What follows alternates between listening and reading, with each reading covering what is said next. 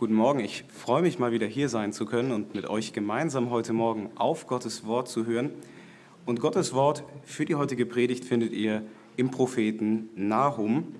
Das ist der kleine Prophet, der nach dem kleinen Propheten Micha kommt. Ein bisschen bekannter ist ja vielleicht Jona, also Jona, Micha und dann Nahum. Und wir werden nicht das ganze Buch heute lesen, aber ein paar ausgewählte Abschnitte, die uns helfen, das ganze Buch besser zu verstehen wenn wir dann gemeinsam in der Predigt darauf hören. Ich lese ab Kapitel 1, Vers 1. Nahum Kapitel 1 ab Vers 1. Ausspruch über Ninive.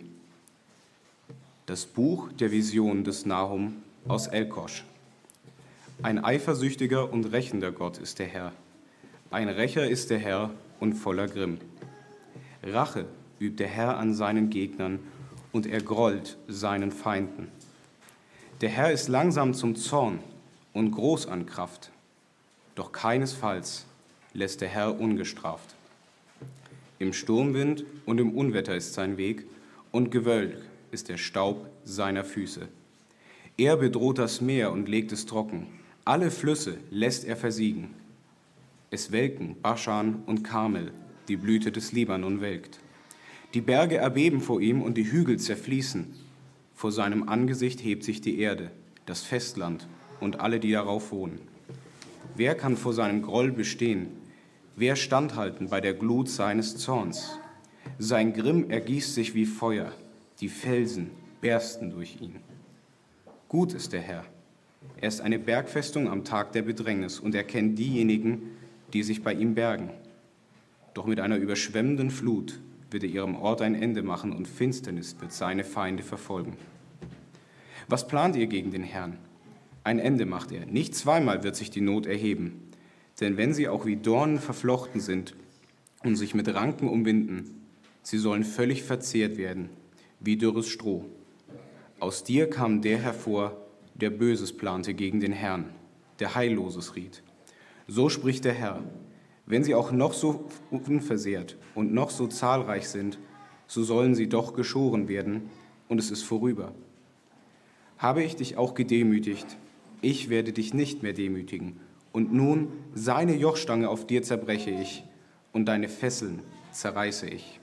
Über dich aber hat der Herr geboten, von deinem Namen soll kein Nachkomme mehr erstehen. Aus dem Haus deines Gottes werde ich das Götterbild und das gegossene Bild ausrotten ich bereite dir das Grab, denn du bist nichts wert. Weiter ab Kapitel 3, Vers 1. Wehe der Blutstadt, ganz erfüllt mit Lüge und Gewalttat. Das Rauben hört nicht auf, Peitschenknall und lautes Rädergerassel, jagende Pferde und springende Wagen, wilde Reiter, flammendes Schwert und blitzender Speer. Eine Menge von Erschlagenen, Haufen von Toten und Leichen ohne Ende. Man stolpert über ihre Leichen. All das wegen der vielen Hurereien der anmutigen Hure, der Zauberkünstlerin, die Völker verkaufte mit ihren Hurereien und Sippen, mit ihren Zauberkünsten. Siehe, ich will an dich, spricht der Herr der Heerscharen. Ich werde deine Säume aufdecken bis über dein Gesicht und werde die Nationen deine Blöße sehen lassen und die Königreiche deine Schande. Weiter ab Kapitel 3, Vers 16. Du hast deine Kaufleute zahlreicher werden lassen als die Sterne des Himmels. Der Abfresser schlüpft aus und fliegt davon. Deine Höflinge sind wie die Heuschrecken und deine Beamten wie Heuschreckenschwärme, die sich an den Mauern niederlassen am Tag des Frostes. Geht die Sonne auf, so entfliehen sie, und man kennt ihren Ort nicht. Wo sind sie? Deine Hirten schlummern, König von Assur, deine Mächtigen liegen da. Dein Volk ist auf den Bergen zerstreut, und niemand sammelt es keine Heilung für deinen Bruch. Dein Schlag ist tödlich. Alle, die die Nachricht von dir hören, klatschen über dich in die Hände. Denn über wen ist deine Bosheit nicht ständig ergangen? Lasst uns noch einmal zusammen beten.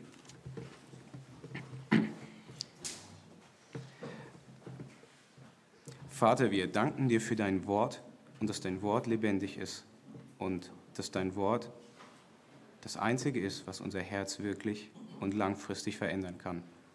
Und wir bitten dich heute Morgen, dass du durch dein Wort zu unseren Herzen sprichst, dass du uns deine Heiligkeit, aber auch deine Liebe und Güte sehen lässt und dass du sie uns sehen lässt im Angesicht Jesu. Sprich zu uns und verändere uns in sein Bild. Amen. Ähm, die heutige Predigt, oder wir wollen uns diesen, dieses Buch heute anschauen unter der Überschrift, wie gehe ich damit um, wenn mir Unrecht widerfährt. Und das ist jetzt schon einige, schon über ein Jahr her, aber einige Wochen nach dem Ausbruch des Ukraine-Krieges hat die ukrainische Dramaturgin Anastasia Kosodii, ich hoffe, ich spreche ihren Namen richtig aus, Folgendes in einem Interview geäußert. Mein Atheismus endete am 24. Februar 2022. Also glaube ich an Gott oder vielmehr eigentlich an Gottes Strafe für diejenigen, die sie verdienen. Ich frage mich nur, wie schnell sie kommen wird. Der Glaube an einen persönlichen Gott ist ja eigentlich in unserer Zeit und in unserer Kultur eher unpopulär, oder? Der Glaube an einen Gott, der darüber hinaus noch ein gerechter Richter ist, das ist noch viel unpopulärer. Was führt also Menschen wie Anastasia Kosodii dazu, ähm, dass sie sich nach genau so einem Gott sehnen? Oft sind es Situationen oder Umstände, in denen wir unter der Ungerechtigkeit anderer leiden müssen.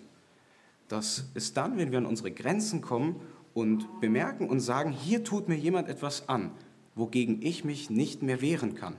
Ich brauche jetzt jemanden, der das für mich übernimmt. Und in solchen Momenten meldet sich ja im Grunde bei uns allen unser Gerechtigkeitssinn, und wir lechzen nach Gerechtigkeit, mal mindestens für uns selber, vielleicht sogar auch für andere. Und wünschen uns die gerechte Bestrafung für Ungerechtigkeit, für diejenigen, die dafür verantwortlich sind. Für Anastasia Kusodii, eine atheistische Theaterdramaturgin, lohnt es sich also erst dann an Gott zu glauben, wie sie selber sagt, seit ihr Unrecht passiert, seit sie das größte Unrecht ihres Lebens erfahren hat und genau eine ganz ähnliche Situation wie die, die sie hier durchleben musste über die letzten bald schon anderthalb Jahre, finden wir hier beim Propheten Nahum. Sein Buch schließt an die Ereignisse aus dem Buch Jona an. Das ist ja ein bisschen bekannter und ist sozusagen das Nachspiel an, an Jonas Geschichte und an Gottes Geschichte mit Jona und den Nineviten. Es geht wieder mal um diese große, um diese gottlose Stadt und wie Gott mit Ungerechtigkeit umgeht. Und das führt uns gleich hier zu unserem ersten Punkt. Vertrau darauf, dass Gott gerecht bleibt. Das seht ihr vor allem in Kapitel 1 in den Versen 1 bis 8. Das Nordreich, aus dem Jona gekommen war, wurde bereits so ungefähr 60 bis 80 Jahre vor der Prophetie ähm, Nahums durch die Assyrer, also auch von Menschen aus Ninive zerstört. Jonas Heimat wurde dem Erdboden gleichgemacht durch die Menschen, zu denen Nahum hier spricht. Und die Neneviten hatten ganz offensichtlich vergessen, wir würden wahrscheinlich sagen mal wieder, wovor sie durch Jona gewarnt worden waren, nämlich Gottes Gericht über jede Form von Ungerechtigkeit, die sie begangen hatten. Mittlerweile hatten die Neneviten ihr verändertes Leben, von dem wir im Buch Jona lesen können, dieses Leben hatten sie aufgegeben. Sie sind wieder geworden, wie sie waren, bevor Jona nach Ninive gekommen war. Ihre Umkehr war keine tiefgreifende und war keine dauerhafte. Darum endet Nahum auch ganz bewusst mit einer rhetorischen Frage, die Worte aus dem Buch Jona aufgreift. Das, die, die letzten Worte aus dem Buch Nahum, ich lese mal vor, über wen ist deine Bosheit nicht ständig ergangen? Und dafür lohnt es sich jetzt nochmal auf Jona 1, Vers 2 zu hören, wo Gott sagt, die Bosheit Ninives ist vor mich aufgestiegen. Die Nineviten sind also wieder so geworden, wie sie waren, bevor Jona nach Ninive gekommen war. Sie haben Gottes Gnade ihnen gegenüber einfach vergessen.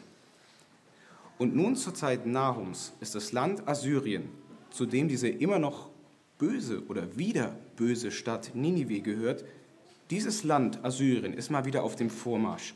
Die Assyrer wollen sich Juda, das nächste kleine Land, auf der Karte holen und einverleiben. Die Assyrer waren die unbesiegbare Supermacht der damaligen Zeit. In Kapitel 2, Vers 13 werden sie zum Beispiel mit einem Löwen verglichen, der alles umbringt und stiehlt, was ihm in den Weg kommt. Wir lesen in Kapitel 2, Vers 13, der Löwe raubt nach Bedarf für seine Jungen und erwirkt für seine Löwinnen. Er füllt seine Höhlen mit Raub und seine Verstecke mit Geraubten. Wenn wir ganz ehrlich sind, das ist nicht die Art von Zeitgenossen oder Nachbarn, über die wir uns freuen würden, wenn wir die kennenlernen. Das sagt man nicht über Menschen, die man mag. oder mit denen man vielleicht mal nur ein kleines Problem hat. Und mit solchen lebensbedrohlichen Umständen konfrontiert, fragt sich hier Gottes Volk ganz selbstverständlich, ist Gott wirklich so gerecht, wie er behauptet zu sein? Wird Gott diese Menschen, die Nineviten, aufhalten oder nicht? Und genau darum erinnern uns die ersten acht Verse dieses Buches vor allem an Gottes Wort, an Gottes Charakter und an Gottes Macht. Ihr könnt mal gerade die ersten acht Verse des Buches wirklich mit aufschlagen und mit durchgehen. Wir lesen in Vers 2, Gott ist ein eifersüchtiger und rächender Gott. Gott ist derjenige, den Ungerechtigkeit nicht einfach kalt lässt. Vers 4 und Vers 5, Gott ist allmächtig. Darum kann Gott Flüsse austrocknen und Berge zerschmelzen lassen. Aber Gott wird im Unterschied zu uns nicht angetrieben von blinder Wut, sondern seine Motive sind immer rein. Darum lesen wir in Vers 7, gut ist der Herr. So ein Satz, der hier vielleicht ein bisschen fehl am Platz wird, aber ganz bewusst uns daran erinnern soll, Gott ist nicht wie wir. Gott hat keine falschen und bösen Motive. Mitten in seinem Kampf gegen Ninive wird Gott nicht angetrieben von blinder Wut oder Zorn, sondern Gott ist gerecht. Gott ist gut. Und das ist der Gott, den uns Nahum vor Augen malt. Ein Gott, der immer der Situation angemessen handelt. Und Gott kann gleichzeitig geduldig sein, gerecht und zornig über Sünde und gut auf der anderen Seite. Und Nahum greift diese Spannung zwischen Gottes gnädiger Geduld einerseits und Gottes Gerechtigkeit auf der anderen Seite auf, die Sünde nicht einfach übersehen kann. Vers 3, der Herr ist langsam zum Zorn und groß an Kraft. Gott ist gnädig. Doch keinesfalls lässt der Herr ungestraft. Gott ist gerecht. Die Nineviten durften schon einmal Gottes Gnade erleben, aber langfristig wollten sich die Nineviten nicht auf Gottes Gnade verlassen. Sie hatten sich wieder für ein Leben ohne Gott entschieden. Denn aus Gnade zu leben würde auch immer bedeuten, und es bedeutet es auch bis heute immer, nach Gottes Maßstäben leben zu wollen. Und genau das wollten die Nineviten nicht. Sie lehnen Gottes Gnade ab und als Folge davon müssen sie jetzt mit Gottes Gerechtigkeit rechnen. Sie werden unmittelbar damit konfrontiert. Aber wo bleibt hier Gottes Gerechtigkeit? Das ist die Frage, die Nahum sich stellt. Er weiß, Gott wird gerecht sein, aber wo bleibt Gottes Gerechtigkeit? Und im Grunde kennen wir solche Situationen und Momente ja auch. Wir kennen ja jeder von uns irgendwann mal diese Frage, die wir uns stellen, ist Gott wirklich so gerecht, wie er behauptet zu sein? Gerade dann, wenn wir ja eigentlich sagen, wir vertrauen Gott, wenn wir sagen, ich glaube, dass Gott gerecht ist, ich glaube, dass Gott gut ist, aber wo bleibt Gott mit seiner Gerechtigkeit? Wenn wir darauf warten, dass er seine Gerechtigkeit unter Beweis stellt und nicht nur davon spricht. Vielleicht zweifelst du dann im ersten Moment daran, ob Gottes Charakter, ob Gottes Absichten mit dir wirklich so gut sind, wie Gott behauptet. Oder du denkst, Gott hat vielleicht gute Absichten mit mir, aber praktisch guckt Gott ja sowieso nur ohnmächtig zu, wenn es mir schlecht geht. Gott kann nicht helfen oder Gott will nicht helfen. Das sind zwei Möglichkeiten, wo wir oft versucht sind, so zu denken. Ich weiß nicht, wer von euch mich ein bisschen besser kennt oder nicht, aber ich glaube, hier kann es helfen, wenn man mich ein bisschen besser kennt, zu wissen, dass es zwei Sportarten gibt, mit denen man mich jagen kann. Das eine ist Volleyball und das andere ist Fußball. Für manche ist das schon fast eine unchristliche Behauptung, kein Volleyball zu mögen. Und das liegt einfach daran, dass man sie in der Gruppe spielt, dass es feste und komplizierte Regeln und Spielabläufe gibt und so weiter. Und jetzt stell dir mal jemanden vor wie mich, mit dem du Volleyball spielen müsstest. Also ich mache das sogar manchmal mit unserer Gemeinde. Aber jetzt stell dir jemanden vor wie mich, mit dem du Volleyball spielen musst, der die Regeln nicht kennt, der gelangweilt alle zwei Minuten auf die Uhr schaut und wartet, bis das Volleyballspiel vorbei ist. Okay. Und der auch noch gelangweilt die Hände in den Hosentaschen hat und eigentlich nur wartet, bis alles vorbei ist. Und ich habe keine Ahnung von den Regeln. Von mir könnte niemand im Zweifelsfall ein gerechtes und faires Urteil erwarten. Mich macht man besser nicht zum Schiedsrichter. Am besten nimmt man mich auch nicht in sein Team rein. Ich wäre nicht in der Lage, ein qualifiziertes Urteil zu treffen. Ganz anders ist es aber, was wir hier über Gott in Bezug auf die ganze Welt erwarten oder was wir hier sehen, erfahren. Gott erinnert uns hier mehrfach daran, dass er als einziger wirklich immer über jede Situation in deinem Leben den Überblick hat. Gott guckt nicht nur zu, Gott ist kein unqualifizierter Zuschauer. Gott hat den Überblick. Gott kann für Gerechtigkeit sorgen. In Kapitel 1, Vers 5 lesen wir ausdrücklich, dass Gott herrscht. Und zwar über das Festland und alle, die darauf wohnen. Dabei ist es nicht entscheidend, ob Menschen Gottes Herrschaft anerkennen oder nicht. Gott hat einen qualifizierten Überblick über die ganze Welt. Gott ist der Einzige, der das für sich in Anspruch nehmen darf, der sagen kann, alle sind mir Rechenschaft schuldig. Ich habe alles im Blick. Und dabei ist nicht entscheidend, ob Menschen das anerkennen oder nicht. Gott herrscht. Manchmal müssen wir aber auf Gottes Handeln und auf Gottes Eingreifen warten, weil wir den Zeitpunkt nicht kennen. Gott ist qualifiziert. Gott sorgt für Gerechtigkeit, aber wir müssen lernen zu warten. Und in solchen Momenten fühlst du dich vielleicht von Gott verlassen und allein. Und du fragst dich, ist Gott so gut, wie er behauptet zu sein? Entscheidend ist hier aber nicht, ob Gott gerecht ist. Das setzt Gott einfach voraus. Glaube verlangt in diesem Moment, dass wir sagen, auch wenn es sich nicht so anfühlt, ich weiß, dass du gerecht bist. Ich weiß, dass du nicht nur zuschaust. Ich weiß, dass du da bist und dass du für mich da bist. Und Gott fragt dich in so einem Moment, glaubst du mir, dass ich wirklich gerecht bin? Und kannst du darauf warten, dass sich das zeigen wird? Das ist das, was Israel in dieser Situation hier lernen muss. Gott wird eingreifen, aber Gott bestimmt den Zeitpunkt.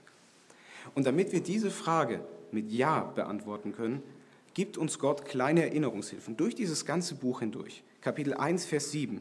Gut ist der Herr. Er ist eine Bergfestung am Tag der Bedrängnis und er kennt diejenigen, die sich bei ihm bergen. So eine Festung, das war ein Schutzort. Da hat man sich versteckt, nicht weil es schön war, sondern weil es sicher war. Man ist nicht dorthin geflohen, weil die Bergfestung gemütlich war, sondern weil es notwendig war zu fliehen. Es gab keinen anderen Ausweg mehr. Und in Kapitel 3, Vers 12 erleben die Nineviten interessanterweise genauso eine Situation. Gott sagt über sie, alle deine Festungen, Ninive, sind wie Feigenbäume mit Frühfeigen. Wenn sie geschüttelt werden, fallen sie dem Esser in den Mund. Auch die Nineviten werden verfolgt. Ihre Stadt wird erobert und ihre Stadt wird dem Erdboden gleichgemacht. Und sie suchen in diesen schlimmsten Momenten ihres Lebens nach Sicherheit, aber sie finden keine Sicherheit. Warum? Weil sie sie nicht bei Gott suchen. Die Nineviten verlassen sich in diesen schlimmsten Momenten ihres Lebens nicht auf Gott, sondern suchen andere Lösungswege, andere Sicherheiten, eine andere Bergfestung. Und darum sagt Nahum heute zu dir, lass zu, dass Gott an einem Tag, den du mit den Worten Nahums als Tag der Bedrängnis erfährst, lass Gott deine Bergfestung sein. Glaub, dass Gott gerecht bleibt, auch und gerade wenn du darauf warten musst. Das ist Gott, der sagt, ich weiß, dass es jetzt schlimm ist, aber du musst Geduld haben. Ich habe das letzte Wort, nicht Ninive, nicht irgendwelche Menschen. Doch selbst wenn wir das wissen und wenn wir das auch irgendwie bejahen, dem Kopf nach, dann tun wir uns ja manchmal schwer damit zu sagen, ich kann das auch glauben, weil unsere Lebensumstände ganz anders aussehen. Dann brauchen wir Gottes Hilfe, um uns auch auf ihn verlassen zu können, dass er uns helfen wird. Und wie das praktisch aussehen kann, hat der Prediger Richard Sips mit folgenden Worten ausgedrückt oder mit folgender Frage. Warum wirkt es so oft oder warum wirkt es oft so, dass in Bezug auf mich und Gottes andere Kinder der Sieg bei Gottes Feind liegt? Und Richard Sips gibt uns bezüglich dieser Frage drei hilfreiche Perspektiven aus dem Evangelium mit für Phasen, in denen wir länger unter Ungerechtigkeit leiden. Punkt Nummer eins. Gottes Kinder überwinden gewöhnlich in ihren Schwierigkeiten durch Leid. Richard Sips schreibt, Schafe überwinden durch Leid den Löwen. So werden sie mehr wie Jesus, dessen Sieg am größten war, als er am stärksten gelitten hat. Sein Reich der Geduld war das Reich seiner Stärke. Punkt 2. Gott handelt oft durch Gegensätze an uns. Wenn Gott uns trösten will, dann versetzt er uns vorher vielleicht in Schrecken. Weil er uns verherrlichen und erhöhen will, wird er uns zuerst erniedrigen. Punkt 3. Gott hat auch immer langfristige Ziele mit uns. Wir werden tiefer und voller Dankbarkeit in Gottes Gnade verwurzelt, wenn wir vorher gerüttelt und geschüttelt wurden. Das bedeutet, Gott gibt dir die Garantie dafür, dass seine Gnade dein Leid überwinden und vor allem auch überwiegen wird. Das sollst du wissen und das darfst du auch glauben. Aber du hast keine Garantie dafür, dass es immer schnell gehen wird. Das zeigt uns Nahum ganz deutlich. Denn auch wenn wir das von Herzen glauben, dass Gott gerecht bleibt, fällt es uns oft genug ja wirklich schwer, auf Gott zu warten. Und die einfachste Lösung in solchen Momenten wäre es dann selbst für Gerechtigkeit zu sorgen. Selbst irgendwie das Recht in unsere Hand zu nehmen oder uns einfach selber Hilfe zu suchen, die alles wieder in Ordnung bringen muss. So wie das Ninive erfährt. Irgendetwas zu machen, irgendetwas zu versuchen oder zu probieren, das unser Leben wieder einfacher und bequemer macht. Und genau hier gibt uns Nahum noch einen zweiten Punkt mit. Überlass Gottes Urteil und liebe deine Feinde. Die beiden letzten Kapitel dieses Buches, dieses sehr kurzen prophetischen Buches, kündigen die Eroberung und die Zerstörung von Ninive an. Sie beschreiben uns ganz anschaulich, ich würde sogar fast schon sagen, wie so ein Film, diesen Krieg, der in naher Zukunft damals gegen Ninive geführt wurde. Und diese, wir können hier mal wirklich reinschauen in Kapitel 2 und Kapitel 3. Und ich finde, das läuft wie so ein Film eigentlich vor unserem inneren Auge ab, wenn wir das lesen. Kapitel 2, Vers 11. Plündert Silber, plündert Gold, die Schätze, die über Jahre hinweg durch Kriege ihren Weg in die Stadt Ninive gefunden haben, die werden von den Eroberern aus Ninive weggeschafft. Kapitel 3, die Verse 2 und 3. Peitschenknallen, lautes Rädergerassel, Pferde, Wagen, Schwerter, Speere und so weiter.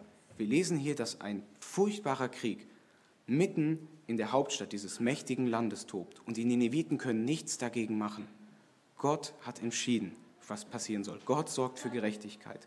Kapitel 3, Vers 18. Deine Mächtigen, Ninive, liegen da. Dein Volk ist zerstreut. Man könnte hier auch einfach zusammenfassend sagen, der Staat Assyrien existiert nicht mehr. Alles ist zusammengebrochen, unwiederbringlich zerstört.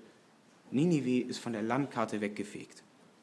Und inmitten dieses ganzen schrecklichen Chaos macht Gott den Nineviten auch noch etwas anderes klar. In Kapitel 2, Vers 14 lesen wir, dass sie nicht einfach nur das Opfer eines anderen Volkes sind, sondern Gott sagt zu ihnen, ich werde deinen Raub von der Erde verschwinden lassen. Und Kapitel 3, Vers 5 hören wir dann nochmal, siehe, ich will an dich. Kapitel 3, Vers 6, ich werde Abscheuliches auf dich werfen, ich werde dich verächtlich behandeln, ich werde dich zur Schau stellen. Konsequent betont Gott hier, dass er derjenige ist, der gegen Ninive vorgeht, dass Gott derjenige ist, der für Gerechtigkeit sorgt. Menschen führen Gottes Urteil aus, aber Gott ist derjenige, der es verordnet hat, weil Gott es will. Und Gott zeigt damit, dass er gerecht bleibt. Konsequent betont Gott das hier. Er ist derjenige, der handelt. Und während Gott seine Gerechtigkeit ausübt an Ninive, ist Gott seinem Volk gegenüber unglaublich gnädig und er befreit es aus der Hand der Assyrer. Das lesen wir schon in Nahum 1, Vers 13 angekündigt. Seine Jochstange, also die Jochstange Ninives, auf dir zerbreche ich, deine Fesseln zerreiße ich. Mit seinem Urteil hält Gott ein, was er versprochen hat. Und wenn wir sowas in der Bibel lesen, dann tun sich vielleicht manche von uns so ein bisschen schwer damit und wir können Bauchschmerz dabei bekommen. Und wir fragen uns, ist der Gott, der hier beschrieben wird, der beschrieben wird wie jemand, und der das auch von sich selber sagt, wie jemand, der Krieg führt, ist dieser Gott wirklich liebenswürdig? Verdient er es, angebetet zu werden? Warum sollte ich so einen Gott lieben wollen? Grundlegend wichtig dabei ist, wenn wir so etwas lesen, hier in Nahum, solche Texte und Bücher in der Bibel, wie wir damit umgehen. Sie richten unseren Blick einerseits auf einen wirklich gerechten Gott, auf einen Gott, der nicht einfach nur zuschaut, und sie zeigen andererseits, wie wir Menschen sind. Sie warnen uns ganz deutlich vor uns selbst. Denn wenn wir vermeintlich für Gerechtigkeit sorgen, dann bestehen, denke ich, immer zwei ganz grundlegende Gefahren für uns. Die erste ist, dass wir die Welt um uns herum, dass wir die Menschen um uns herum zerstören, weil wir das Ausmaß von Schuld und die angemessene Reaktion darauf oft falsch einschätzen, weil wir das Recht in unsere eigene Hand nehmen wollen und anderen Menschen Schaden zufügen, statt für Gerechtigkeit zu sorgen. Und das andere ist, und das geht Gott, und darum geht es Gott hier vor allem, wenn er sein Volk auch davor warnt, selbst für Gerechtigkeit sorgen zu wollen, diese andere Gefahr ist, dass wir selbst komplett von Wut, von Rachsucht und von Zorn vereinnahmt werden, weil wir als Menschen normalerweise denken, dass auf Böses nochmal Böses und immer mehr Böses folgen muss, bis irgendwann das Böse der anderen nicht mehr existiert und wir feststellen, dass wir selbst nur noch vom Bösen vereinnahmt sind. Und darum ist diese Zerstörung Ninives auch ein warnendes Beispiel, wenn du selbst gerade leidest. Gott sagt dir durch diesen kleinen Propheten Nahum, nimm das Recht nicht in die eigene Hand. Im Neuen Testament findest du sogar die Warnung davor, in solchen Momenten, wenn du leidest unter der Ungerechtigkeit anderer und wenn du dich nicht nur so fühlst, dass es, sich, dass es ungerecht ist, sondern wenn dir wirklich Ungerechtigkeit widerfährt. Gott warnt dich davor, nimm hier nicht das Recht selbst in die Hand. Wir Menschen sind nämlich eher versucht, unsere begrenzte Vorstellung von Gerechtigkeit, von Fairness, von Wahrheit durchsetzen zu wollen und wir setzen sie dann auch noch gleich mit der Gottes, statt dass wir auf Gott hören, wie er sich Gerechtigkeit vorstellt, wie er Gerechtigkeit definiert. Und Nahum korrigiert diese falschen Vorstellungen. Denn hier ist das Volk von Juda versucht, bitter, höhnisch und zornig sich zu freuen über die Zerstörung Ninives und das Recht in die eigene Hand nehmen zu wollen. Aber in Kapitel 2, Vers 3 erinnert Gott sein eigenes Volk noch einmal daran und fängt deshalb an zu sagen, der Herr, stellt die Hoheit Jakobs ebenso wie die Hoheit Israels wieder her. Nicht menschliche Initiative sorgt dafür, dass alles wieder ist wie beim Alten, dass alles wieder gut und gerecht wird, sondern Gott sorgt dafür. Und in Kapitel 1, Vers 1 lesen wir, aus dir, Ninive, kam der hervor, der Böses plante gegen den Herrn. Das macht uns ganz deutlich, Gott nimmt das, was die Nineviten getan haben, sehr persönlich. Aber er sagt eben auch ganz deutlich, was ihr meinem Volk angetan habt, das habt ihr ihnen getan, weil ihr eigentlich ein Problem mit mir habt. Es war Rebellion gegen Gott. Und darum will Gott auch im Zentrum unseres Verständnisses von Gerechtigkeit stehen. Wir selber, wir sind zu klein, um das Zentrum von wahrer Gerechtigkeit zu sein. Wenn es um Gerechtigkeit geht, muss jemand im Zentrum unseres Verständnisses stehen, der groß ist, der anbetungswürdig ist und der auch für Gerechtigkeit sorgen kann. Und das ist nur Gott. Aber wie oft legen wir dann die Maßstäbe von Gottes Gerechtigkeit an andere an und vergessen dabei, dass Gott auch mit uns eigentlich dasselbe tun müsste, wenn da nicht Jesus wäre. Dass wir das Recht und das Urteil in unsere eigene Hand nehmen wollen. Und sogar unter den ersten Christen, das ist jetzt hier eine ganz wertvolle Parallelstelle, die ihr gerade mit aufschlagen könnt, ging das so weit. Das lesen wir in 1. Korinther 6 in den Versen 6 bis 8. Dort lesen wir, was passiert, wenn Gottes Kinder der Versuchung nachgeben, Recht und Gerechtigkeit und das Urteil in ihre eigene Hand zu nehmen. Die ersten Christen haben sich zum Teil sogar vor Gericht gegenseitig verklagt. Und Paulus schreibt an die Korinther, es streitet Bruder mit Bruder und das vor Ungläubigen. Es ist nun überhaupt schon ein Fehler an euch, dass ihr Rechtsstreitigkeiten miteinander habt. Warum lasst ihr euch nicht lieber Unrecht tun? Warum lasst ihr euch nicht lieber übervorteilen? Aber ihr selbst tut Unrecht und übervorteilt. Und das Brüdern gegenüber. Die Niederlage besteht in solchen Momenten nicht darin, dass dir niemand zu deinem Recht verholfen hat, sondern dass du selbst zuletzt für Gerechtigkeit sorgen wolltest. Du kannst dir wirklich sicher sein, wenn du an Jesus glaubst, Gott wird für Gerechtigkeit sorgen. Gott ist kein passiver, gelangweilter oder zynischer Zuschauer. Gott sorgt für Gerechtigkeit, aber nicht du oder irgendein anderer Mensch. Überlass Gott das Urteil, gerade wenn es dir schwerfällt. Jesus zeigt dir, dass dein Hauptauftrag ein ganz anderer ist. Jesus sagt dir, liebe deine Feinde, liebe Menschen wie die Nineviten.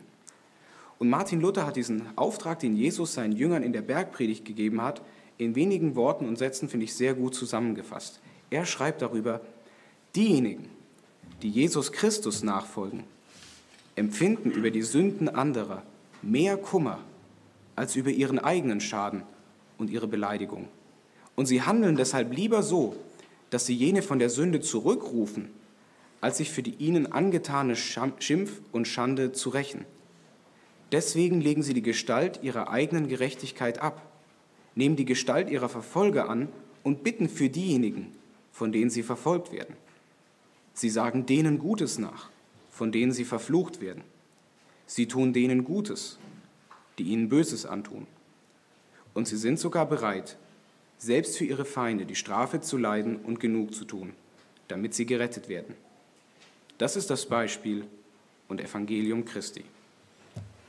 Das Beispiel Jesu, von dem Luther hier spricht, ist Jesu Weg ans Kreuz, wo Jesus nicht auf sein Recht bestanden hat, sondern wo Jesus unschuldig sein Leben für Schuldige aufgegeben hat, wo er unser Urteil getragen hat, statt das Urteil an uns zu vollstrecken. Und Jesus hätte jedes Recht dazu gehabt.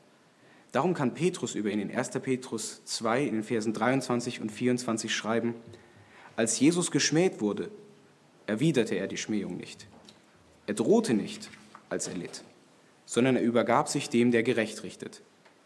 Er hat unsere Sünden selbst hinaufgetragen an seinem Leib auf das Holz, damit wir, für die Sünde abgestorben, von nun an für die Gerechtigkeit leben. Durch seine Wunden seid ihr geheilt worden. Gerade das ist der Herzschlag des Evangeliums, wie ihn uns auch Nahum hier aufzeigt, schon vorher. Jesus ist bei seinem ersten Kommen nicht als Richter, sondern als Retter aufgetreten. Jesus hat unter seinen Feinden gelitten. Jesus war bereit, nicht zynisch und höhnisch selbst für Gerechtigkeit zu sorgen, sondern er hat darauf vertraut, dass Gott für Gerechtigkeit sorgt. Und bevor Jesus als Richter wiederkommen wird, und das glauben wir ja auch, hat Jesus sich für seine Feinde eingesetzt. Er hat nicht nur ein bisschen zurückgesteckt, wie wir das manchmal tun, wenn uns andere vielleicht etwas Böses nachsagen, wenn andere uns vielleicht sogar wirklich schlimmes Leid zufügen und wir verzichten und leiden. Jesus hat nicht nur darauf verzichtet, Recht zu haben. Jesus hat sein Leben für dich aufgegeben. Er hat seinem Vater vertraut und ihm das Urteil überlassen, um so seine Feinde zu retten. Und wenn du bereit bist, das Urteil Gott zu überlassen, dann folgst du dem Beispiel Jesu, das er uns hinterlassen, das er uns vorgelebt hat. Und wir müssen hier ganz ehrlich sein, das wird uns immer etwas kosten, dem Beispiel Jesu zu folgen und Gottes Urteil zu überlassen. Aber es wird dich, auch wenn es dich etwas kostet, wirst du am Ende mehr sein wie Jesus. Das ist die große Verheißung, die es hat, das Urteil nicht in die eigene Hand zu nehmen. Wenn du Gott wirklich kennst, dann kannst du auch immer mehr Gottes gerechtfertigten Zorn über Sünde nachvollziehen. Du teilst ihn sogar und du weißt, was passiert in Gott selbst, wenn er sieht, dass Menschen anderen Menschen Ungerechtigkeit antun. Und du weißt und du kannst darauf vertrauen, dass Gott gerecht urteilen wird. Aber du darfst nicht vergessen, auch du hast dieses Urteil verdient. Aber du kannst auch wissen, dass Jesus deine Sünde überwunden hat. Und darum, wenn du an Jesus glaubst, lass es dir wichtiger sein, andere von ihrer Sünde zurückzuholen und zurückzurufen, statt dich für erlittenes Unrecht zu rächen. Das Gebot Jesu, sogar deine Feinde zu lieben, setzt nämlich zwei Dinge voraus, die Gott jedem von uns zeigen will. Das erste ist denkbar einfach. Es gibt Personen, die etwas gegen dich haben und die lassen dich das spüren. Gott weiß, dass du vielleicht Feinde hast und Gott kennt dein Leid. Das andere ist, wenn es ein Gebot ist, dann bedeutet es, dass du nicht automatisch deine Feinde liebst. Gott kennt nicht nur dein Leid, Gott kennt auch dein Herz und weiß, dass es dir schwerfällt, dass du versucht bist, anderen Menschen gegenüber nachtragend oder bitter zu sein. Es kostet keinen einzigen von uns etwas, unsere Freunde oder unsere Familie wirklich zu lieben. Die Menschen, die wir mögen, die Menschen, mit denen wir bewusst eine Beziehung aufgebaut haben. Aber diejenigen, die dauernd raushängen lassen, dass sie uns nichts Gutes wünschen, diejenigen, die uns das Leben schwer machen wollen, die uns das Leben anstrengend machen wollen und die es vielleicht sogar wirklich schaffen, dass wir solche Menschen lieben können, dazu müssen wir uns durchringen. Dafür muss Gott unser Herz verändern und dafür müssen wir vor allem wollen, dass Gott unser Herz verändert. Überleg vielleicht mal, wer sind die Personen, bei denen es dir am schwersten fällt, Gott überhaupt um irgendetwas Gutes für sie zu bitten? Wer ist es, von dem du denkst, ohne ihn oder ohne sie wäre die Welt besser dran? Wer ist es, von dem du denkst, der hat noch nie irgendetwas Anständiges in seinem Leben zustande gebracht? Wer ist es, der dir automatisch schlechte Laune verursacht, sobald er den Raum betritt oder den Mund aufmacht. Du hast von Gott nicht den Auftrag bekommen, ihn zu verurteilen, ihn zu hassen, ihn abzulehnen, sondern Gott um seine verändernde Gnade für ihn anzuflehen. Darum sagt Jesus in Matthäus 5,44 zu seinen Jüngern: Liebt eure Feinde und betet für die, die euch verfolgen. Du sollst sie nicht nur tolerieren oder so ein bisschen mögen, sagt Jesus. Du sollst sie lieben. Und wie oft beten wir vielleicht so etwas, und da habe ich mich schon selber ertappt, so etwas wie, Herr, schaff ihn mir vom Hals oder schenk mir doch einfach andere, freundlichere Feinde, damit ich sie lieben kann. Statt dass wir etwas beten wie, Jesus, mach sein Herz und mach mein Herz weich für deine Gerechtigkeit, aber auch für deine Gnade. Gib uns die Kraft zur Versöhnung. Bewahr mich davor, das Urteil und das Recht selbst in meine Hand nehmen zu wollen. Und merkst du hier, Ungerechtigkeit zu ertragen und Gottes Urteil zu überlassen, kann eine Gelegenheit sein, die Herrlichkeit, die Schönheit und die Wahrheit des Evangeliums zu bezeugen. Die Kraft des Evangeliums, dass das Evangelium wirklich Menschen verändern kann. Denn das Recht in unsere eigene Hand zu nehmen und Gleiches mit Gleichem zu vergelten, das ist gar nichts Besonderes in unserer Welt. Das schaffen Menschen von sich aus. Dafür brauchen wir Gott gar nicht, um selbst für Gerechtigkeit sorgen zu wollen. Aber auf Gottes Gerechtigkeit warten zu wollen, das kann nur das Evangelium in uns bewirken. Das kann nur das Evangelium in einem Menschen bewirken, der Jesus nachfolgt, der für Jesus lebt und an dem Menschen erkennen können, dass er für Jesus lebt. Aber uns stellt sich immer noch unsere anfängliche Frage, hat Anastasia Kusodi ihr Recht? lohnt es sich erst dann, an Gott zu glauben, Gott zu vertrauen, Jesus nachzufolgen, wenn wir wissen, dass er andere für ihre Ungerechtigkeit bestrafen wird. Ich denke, man kann die Frage mit Ja und mit Nein beantworten. Und vor allem mit einem Ja, aber. Ja, du darfst glauben, Gott bleibt gerecht, auch in Momenten, in denen du auf Gottes Gerechtigkeit warten musst. Gott schaut nicht weg. Gott ist kein passiver, zynischer Zuschauer. Gott wird für Gerechtigkeit sorgen, aber nicht du. Und das führt uns zum Nein. Anastasia Kosodii hat nicht wirklich recht. Es lohnt sich auch an Gott zu glauben, wenn wir noch nicht wissen, wann er für Gerechtigkeit sorgen wird. Denn das Urteil sprichst nicht du, das Urteil spricht immer Gott. Und Gott bleibt gerecht. Dein Auftrag ist es, den Weg zu gehen, den Jesus vor dir gegangen ist. Gerade wenn du unter anderen leidest, dann ist das ja kein einfacher Weg. Aber genau dafür hat Jesus seine Gemeinde geschaffen. Wenn du dich hier umschaust, wirst du merken, und ich glaube, ihr wisst das wahrscheinlich alle besser als ich, wer in dieser Gemeinde vielleicht sogar unter Ungerechtigkeit leidet, wer, wen es etwas kostet, Jesus nachzufolgen, wer versucht ist, anderen Menschen Böses statt Gutes zu wünschen, Sei für so jemanden in der Gemeinde da. Folgt zusammen Jesus nach.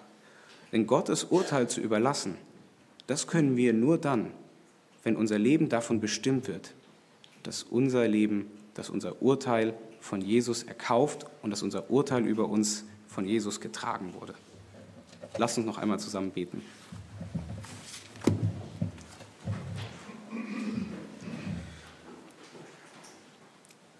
Vater, wir danken dir dafür, dass du gerecht bist und wir beten dich dafür an, dass du nicht nur zuschaust, wenn in dieser Welt Menschen leiden, wenn wir leiden, sondern dass du versprochen hast, dass du für Gerechtigkeit sorgen wirst und dass du es auch immer wieder schon tust. Und wir bitten dich, dass wir bis dahin, bis zu dem Tag, an dem Jesus wiederkommen wird und an dem es keine Ungerechtigkeit, kein Leid, kein Böses mehr geben wird, dass du uns die Kraft gibst, deinem Versprechen zu vertrauen und Botschafter für Jesus zu sein, Botschafter der Versöhnung, nicht von Zorn, nicht von Ungerechtigkeit, nicht von Bitterkeit. Wir bitten dich, gerade auch für diejenigen unter uns, die leiden, gib uns die Kraft, deinen Verheißungen zu vertrauen, zu vertrauen und zu glauben, dass du uns liebst, dass du uneingeschränkt für uns bist und dass du auch in den nächsten Tagen wenn wir vielleicht auch so etwas erleben oder versucht sind, bitter zu sein, dass du bei uns bist und dass du für uns bist. Amen.